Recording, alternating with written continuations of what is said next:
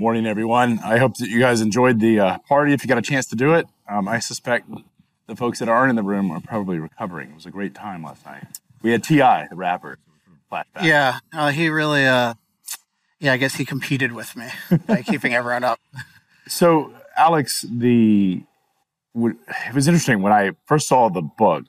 I mean, it's obviously very thought provoking about the fact that, and you make the case that fossil fuels are not something that society can effectively function without. And they've received this in horrible, uh, just rap in terms of, of, of, sort of the reputation of, of fossil fuels and how society is currently treating them. But you make the case that actually they're integral in every parts of a modern society, and without them, the world would be quite different. Yeah, I mean, even further, because the title of the book is Fossil Future. So there's a certain number of people who say, you know, we should rapidly eliminate fossil fuels, or maybe even why are we even using them now? And there are some people who say, well, let's just phase them out a little more slowly. Like instead of net zero by 2050, maybe 2051 or 2052. And my actual view is that by 2050, the world will be a much better place if we're using more fossil fuels. And that's an unusual kind of view, but I think the, the facts really justify it if you care about human life on Earth. Because the basic fact is that fossil fuels are currently, and I believe will remain, a uniquely cost effective source of energy and scalable. So, those two things. So, cost effective means affordable. People can afford to use a lot of it. Reliable. It's available when you need it and the quantity you need it. And versatile. This is really crucial for your industry. Able to power every type of machine. You know, many machines, most machines in the world are not powered by electricity. They're powered by the direct burning of fossil fuels because that's the most cost effective or sometimes only way to do it, including in a lot of heavy duty industry. And then they need to be scalable, available to billions of people in thousands of places. Fossil fuels right now are 80% of the world's energy. They're still growing. And in particular, they're growing in the parts of the world that care most about cost effective energy, namely China, which at this moment has 300 new coal plants in the pipeline. So they have more new coal in the pipeline than we use coal in the United States. So if you recognize, wait, there's something special about fossil fuels that they're actually growing despite being incredibly unpopular, and you realize that the vast majority of the world, 6 billion people, use an amount of energy that we would consider totally unacceptable. 3 billion of those people use less electricity than a typical American refrigerator. I think there's an incredible burden on anyone who says anything other than we should be expanding fossil fuel use. Now, of course, you have to factor in side effects, particularly climate. And we can talk about that, but we at least need to first recognize there are incredible and irreplaceable benefits to fossil fuels that if we lose them, will, I believe, ruin billions of lives in the near future. So, Alex, when you look at the all of the announcements around EVs, some of the government mandates in places in Europe, and, and uh, we see it in California, trying to get rid of the internal combustion engine, uh, as well as all the technology innovations that's taking place around electric vehicles. How do you make the case uh, to a public that sort of has looked at fossil fuels the way that you know my generation looks at the tobacco industry? Well, it's it's interesting even that people associate EVs with not using fossil fuels because right now EVs are FFVs. I mean, they're fossil fuel vehicles. This is actually I've had an interesting relationship with Elon Musk over the years, and he blocked me. He blocked me, unblocked me recently, but he blocked me years ago for writing a piece on Forbes that went kind of viral called "The Tesla Model S is a really good fossil fuel car," and that annoyed him in the Tesla community. But it's true. Most of our electricity comes from fossil fuel because that's still usually the most cost effective way to generate it. In the United States, it's natural gas. In many parts of the world, it's coal for various reasons because they don't have the natural gas deposits and infrastructure that we do. So one thing is EVs does not mean not use fossil fuels. That would require that you could use almost all solar and wind or nuclear would be better, but we're, we've basically criminalized nuclear. So all these plans involve using all solar and wind in the near future. And I think there's no evidence that that's doable. Even the attempt to do that is causing a lot of problems because when you use solar and wind, they can go near zero at any given time, which means you need almost 100% backup. Otherwise, you run into what we experienced where I live in California or what Texas experienced. They, they like to play reliability chicken. So shut down as many reliable power plants as possible and hope for good weather, but doesn't work. So it's really, really, solar and wind are not replacing fossil fuels really in the realm of electricity. And so the, the, it's just we shouldn't think of EV. EVs are like a great technology that we should be excited about insofar as they can compete on a free market. But the things to worry about are one, forcing them, because forcing them on people makes people use something that's not cost effective, which you know, to American drivers is just horrifically damaging to lower and middle class people to force them to use vehicles they can't afford. And the biggest existential threat is we're forcing an increase in reliable electricity demand on a grid that has a that has decreasing reliable supply. That's what happened in California, right? Newsom announced, "Hey, no more EVs." Right by, I'm sorry, no more ICEs by 2035. And then five days later, he said, "Don't charge your EVs. We don't have enough electricity." And that's at a tiny percentage of the penetration of EVs that he's forecasting in the future. So we should be excited about EVs, but as a technology to compete on the free market, talking about forcing EVs on the whole world population is a disaster. And then talking about powering them via solar and wind, which there's no evidence that can happen at scale, that's just a total catastrophe. So as I started reading your book, the things that really astounded me was the growth or the lack of sort of fossil fuels as a percent of total energy consumption has not dropped off as much as people assume. You know, when, no. we, when we talk, post about or, or write an article about the Tesla Semi or some other electric vehicle, or talk about the diesel supply shortages we had last year, the immediate response I get is this is fine. Everybody should move to, to electric vehicles. And what people don't understand is how critical diesel today is in our economy. They don't realize that the water supply that they drink is dependent upon fossil fuels for clean water. The railroads are dependent upon fossil fuels, uh, diesel specifically. And what's amazing to me is that the public has this assumption that we are progressing to eliminate fossil fuels but the data clearly says that's not the case. Right. I mean, so they're declining slightly in relative terms and increasing in absolute terms. So that that should and and I mean one thing that we should note is so we've had in the last two years uh, a global energy crisis, and we'll see what happens next year with Europe. But you know, with Europe last year, they got lucky with a fairly warm winter, but they were they were worried about freezing to death. Which think about that, Europe. I mean, this is that's like a medieval fear, right? It's not, it's, that's a Game of Thrones. You're afraid of winter, but Europe was actually afraid of winter. Why? Because they had just gone very, very slowly in this net zero direction where they had restricted the availability of fossil fuels and hoped that solar and wind would replace them.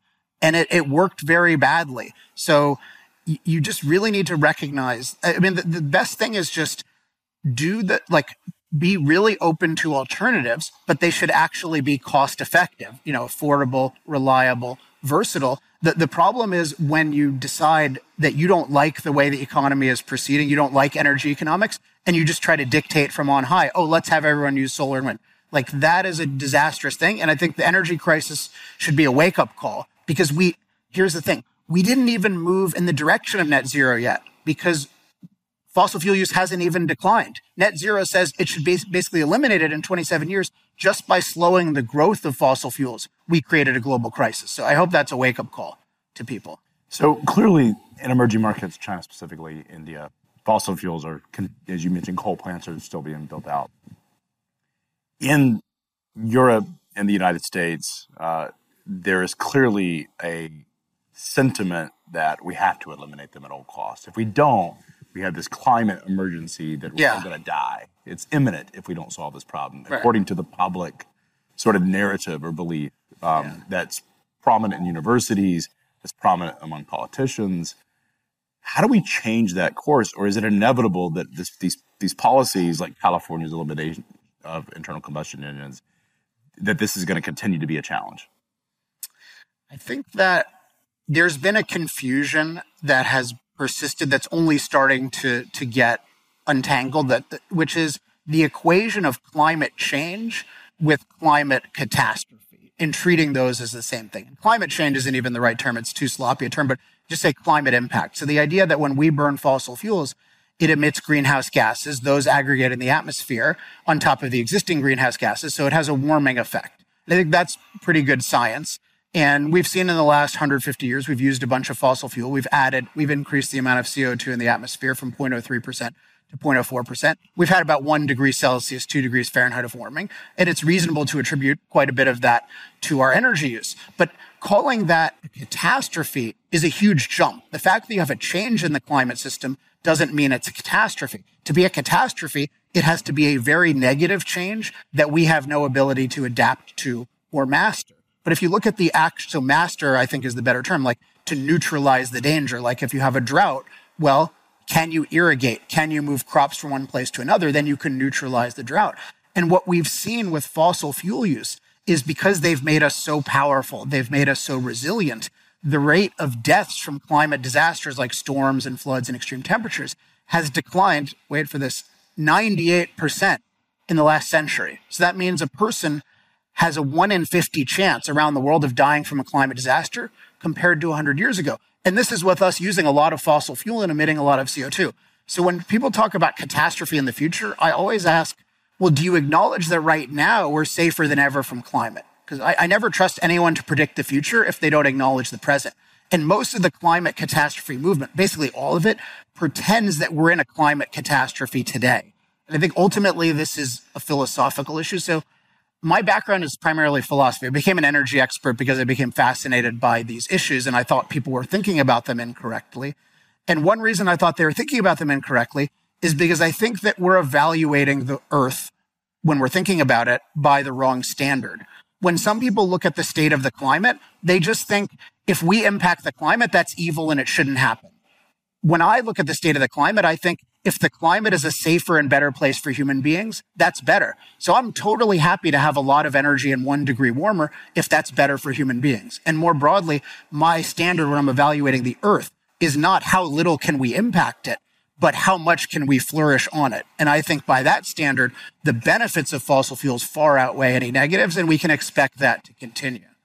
So the media this summer had this, you know, this is shared publicly on social media. The warming, almost it, the the the graphs and the memes and all the sort of uh, materials that they were using sort of showed this boiling planet, and the yeah. oceans were boiling because it was so hot. Yeah.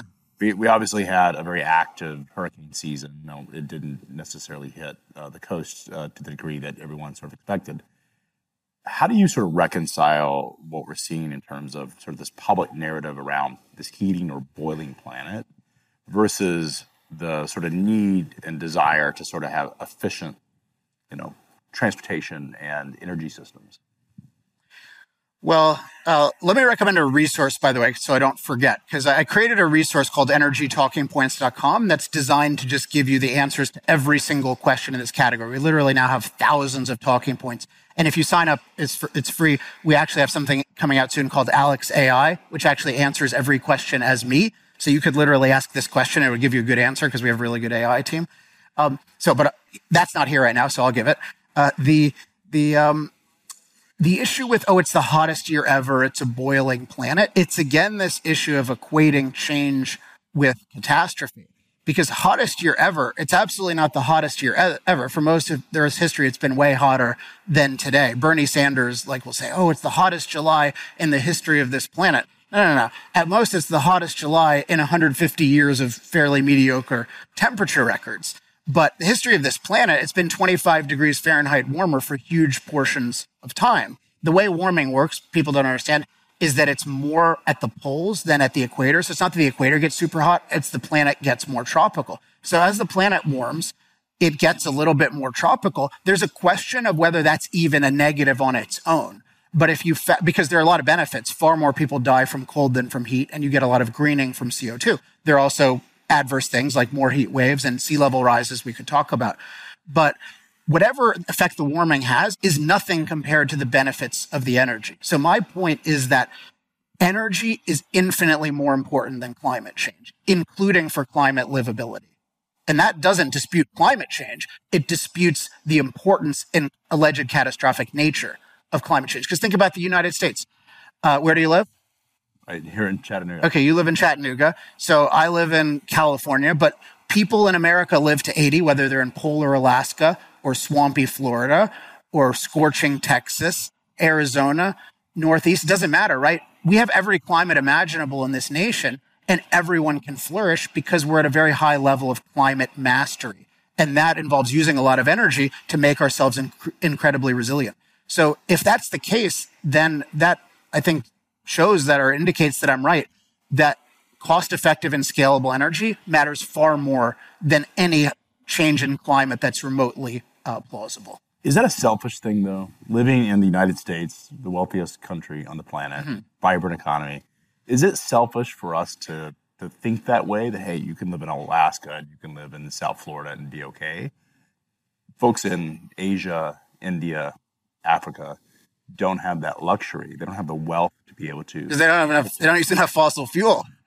So make the case. Yeah, yeah. So actually, um, a guy who's become a friend of mine and I've helped mentor, interesting guy on, you can follow him on Twitter, Jusper Machogu. He just sent me, he's in Kenya and he was, he actually used to be involved with Greenpeace, but he got turned on to my work and some other pro energy people. He just sent me this morning. He's made these shirts called Fossil Fuels for Africa. We were both recently, he was already, I mean, he was in Africa. We were both recently in Cape Town at African Energy Week talking about this. And the point that he makes and I make, I think is fairly straightforward if America and the wealthy world can use fossil fuels to master climate and be able to handle any situation, then everyone else needs to follow that path. So look at, I mean, Singapore has become basically the wealthiest place in the world per capita from nothing 50 years ago. They're at 99% fossil fuel use. Every country that has come up and become prosperous whether they have domestic fossil fuels or not. Singapore doesn't, Japan doesn't, South Korea doesn't, but they become incredibly wealthy by using fossil fuels to develop and power the machines, power machines to become productive and prosperous. So if, if people say, well, oh, it's just America, we, we're wealthy. Yeah, but we're wealthy because we have cost effective and scalable energy. So that proves my point that the number one priority should be expanding the supply of cost effective energy. And you cannot do that by restricting the supply of your most cost effective source and most scalable source of energy, fossil fuel. What you need if you want alternatives, I do a lot of work in politics and I'm a big advocate of this. You want cost effective alternatives. So I do a lot of work to liberate nuclear energy, to liberate deep geothermal. And with solar and wind, I do work to make the grid more fair so that if they can actually provide reliable electricity, they can compete. So I want alternatives as much as anyone who cares about energy, but I want a lot more energy in the world. And that requires fossil fuels for the foreseeable future. So fossil future doesn't mean in a thousand years we need to use fossil fuels. I hope in a thousand years we use no fossil fuels. I hope we have something way better and it'll probably be nuclear based just because the best sources of energy are usually the densest. Oil is the densest mainstream one we have today, but nuclear energy is way denser. I mean, you know, theoretically a million times in practice, about a thousand times denser than, than even oil. So that's what I want to see. But but if you want human beings to have a good life for the foreseeable future, you need to embrace fossil fuels. So let's talk a little bit nuclear. Um, it's a safe. I mean, it's obviously if something catastrophic. We've seen these situations in Japan. We saw it. Uh, well, nobody died right. from the radiation. They died. They died from uh, from you know from the tidal wave. Twenty thousand people died from the tidal wave, but not from the not from radiation from the nuclear plant. You can't have economic damage. I mean, there are things that can go wrong. Although even that's sorry to interrupt you, but that that's like the the disasters people can point to in the civilized world. So mainly Three Mile Island and then Fukushima. Those are characterized by nobody dying from the, the main threat people are concerned about, which is radiation. So that's notable that your leading examples, the only example anyone can come up with is Chernobyl, which involved a type of reactor that was never considered in the civilized world. And everything in the Soviet Union was deadly, right? Because there's just no concern for human life. So yeah, they didn't use containment. It was basically like a half weapon, half nuclear plant. And even there, it didn't do as much damage as people think. But yeah, the civilized world really shows that even when things go wrong with nuclear, it's it's better than anything else because everything else can explode in one way or another. Particularly, like even a hydroelectric dam, in a sense, can explode. You can you can wipe out hundred thousand people if the wrong dam explodes. You know, fossil fuel stuff can obviously explode. Nuclear, if it melts down, which is very rare, but that's a very slow process. And when you're talking about local safety, you want the danger to emerge slowly, not to be an instantaneous thing that people can't deal with and evacuate from. I mean, there's a nuclear plant about 10 miles from where we're at. Yeah. There's a hydroelectric plant uh, probably three miles from where we're at right now. If that nuclear plant were to melt down, if you live near that plant, you would have to relocate. That seems pretty dramatic. It, it would just depend on the nature of it. It would just depend, and, and there's a depending on how long and, and that kind of thing. It's, so it's not necessarily the case. Um, but okay, if the dam, I don't know the particular dam, but certain dams burst, like 10,000 people can die. So there are different kinds of consequences of things. But um, yeah, I, th- I think that nuclear is, I mean, in terms of loss of life, it is the safest form of energy that human beings have ever created. And it's very notable that this, most of the same people who hate fossil fuels want to they hate nuclear, even though they claim their biggest priority is eliminating CO2 emissions. Well, nuclear is the most scalable way we've found so far of eliminating CO2 emissions. Because unlike hydro, which is great, but doesn't scale that well because it can only be used in certain locations, nuclear can theoretically be used anywhere. And yet the green movement has made it more and more expensive. Part of why a lot of my political work is in nuclear, I'm going to DC next week to hopefully work on some nuclear legislation, is that the green movement has criminalized it. So nuclear was a really was a really growing technology in the 60s and 70s and it was getting cheaper and then suddenly it just became incredibly expensive. Well, that's not because everyone got dumb. It's because it was treated as this criminal enterprise subject to infinite delay and infinite regulatory cost. So that that's really bad. Does it have a branding problem? Because when I hear nuclear, I think of the weapons and the you know Hiroshima and, and all the sort of risk. But is it a branding problem fundamentally? I mean, how we think of nuclear energy itself? Sort of. I mean, but I don't think you need a different term. So actually, what happened was rhetorically, it used to be atomic energy, and they said, "Oh, don't don't say atomic." Because then we associate it with the atomic bomb. So, like, let's call it nuclear, like nuclear medicine. Like we use nuclear, uh, you know, medicine all the time. And, and, but then the anti-nuclear people just started calling everything a nuclear bomb. So if you come up with a new term, so the key thing is to realize that there's just a fundamental difference in the technology between a nuclear bomb and a nuclear plant. And the easiest way to explain is a nuclear power plant literally can't explode. So one of my favorite energy thinkers, Peter Beckmann, once said, if a terrorist uh, is able to blow up a nuclear plant, then what what do you say about that? And he says, well, they should win a, a Nobel Prize because they'll discover a law of physics that doesn't exist. So you need to really understand nuclear needs to brand itself as the safest form of energy versus saying, because that's true, versus saying, oh, we're not as dangerous as you think. That's not very helpful. But if you say we're the safest form of energy, then it really sort of, it really wakes people up and makes them consider it. Sort of like with fossil fuels. Like I have two books, The Moral Case for Fossil Fuels and the new one, which is the, the only one you need to read, is Fossil Future. Imagine if I had called those books Fossil Fuels Aren't as Bad as You Think. right? No one would read those books. But if I say what I think, the hey, that we should have a fossil future, fossil fuels are actually good. They actually make the world a better place. They make the planet more livable. Then that, that is interesting. And I think nuclear needs to follow the same example. Really say we are the safest form of energy and get people excited. By the way, electricity, you know, electricity used to have an image problem because they associated electricity with the electric chair. But electricity got over that just fine. And now people think electricity is infinitely safe and in fact, batteries, Elon must get the credit for this. Batteries, people now think of as health food. You know, when I was a kid, people were like, hey, don't touch these batteries, don't throw them away, don't touch the batteries in the basement. Now people think, oh, batteries are clean. And then they're very startled when you see all these battery fires all over the place. So, Alex, this is a supply chain event. And there's a, a lot of organizations in this room, but even broader, uh, particularly ones that are consumer uh, focused, that have consumer branding uh, opportunities that have made a commitment to moving to net zero. The challenge is that there's a significant trade off in trying to achieve net zero and trying to achieve an efficient and robust and uh, fast cadence supply chain. Should how do, how do you sort of deal with that sort of narrative and, and how, what should our industry, if they have influence over how the public thinks about these topics, as well as how politicians think about these topics. What should they be prioritizing in terms of the messaging? I forget the word you used, but it was something like tension. Uh, and, and I would go a lot farther than that. I think it's just a complete contradiction.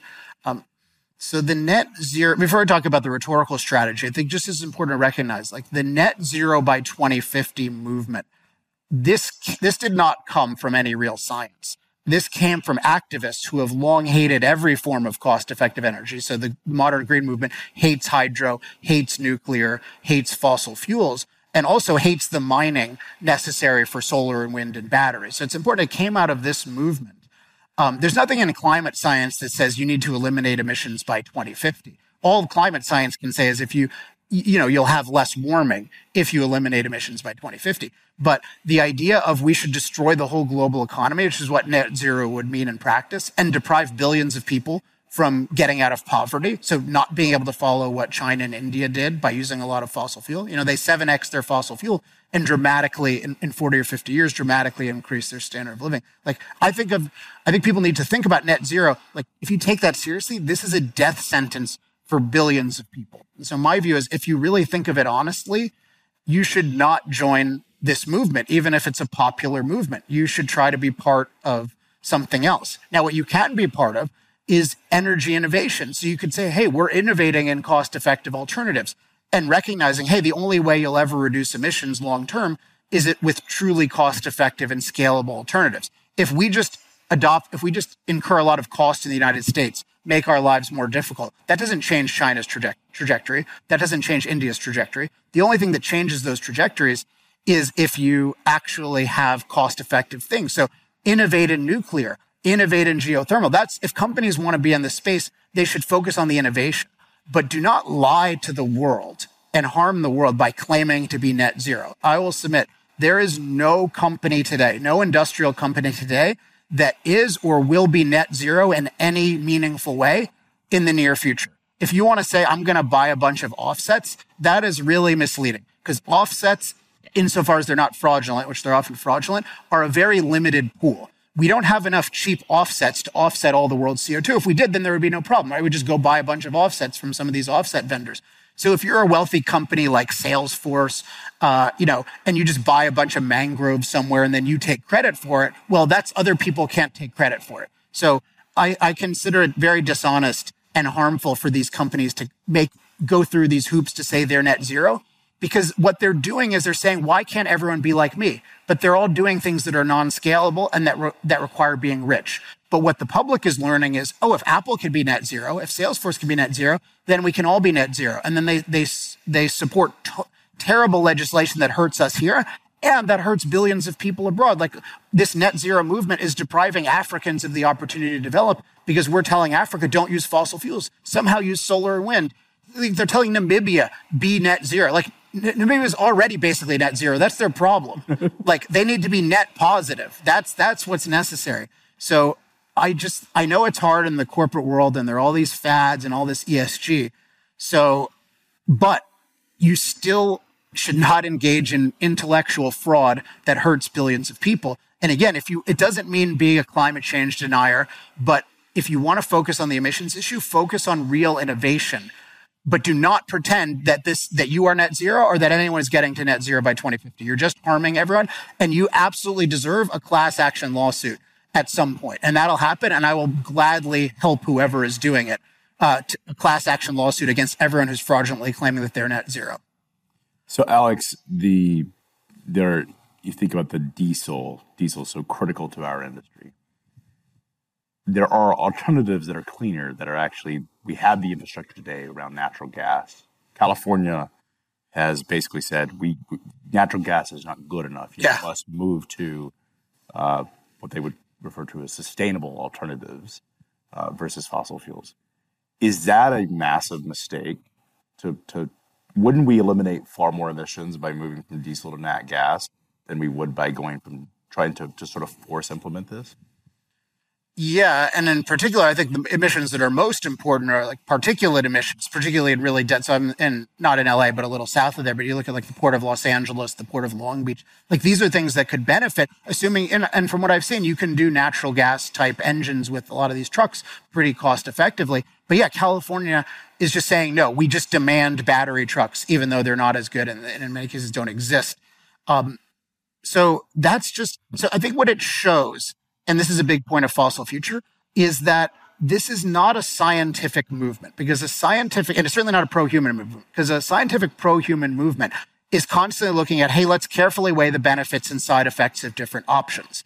And insofar as you're concerned with reducing CO2, which I think is way overblown of a concern, but you need to recognize there are other concerns, including the availability of energy. But instead, they just dogma- dogmatically say, we want to eliminate emissions at all costs, and we don't care even whether it works. And ultimately, what it means is it's just symbolism. Because if you do this, China and India aren't doing this, Russia isn't doing this.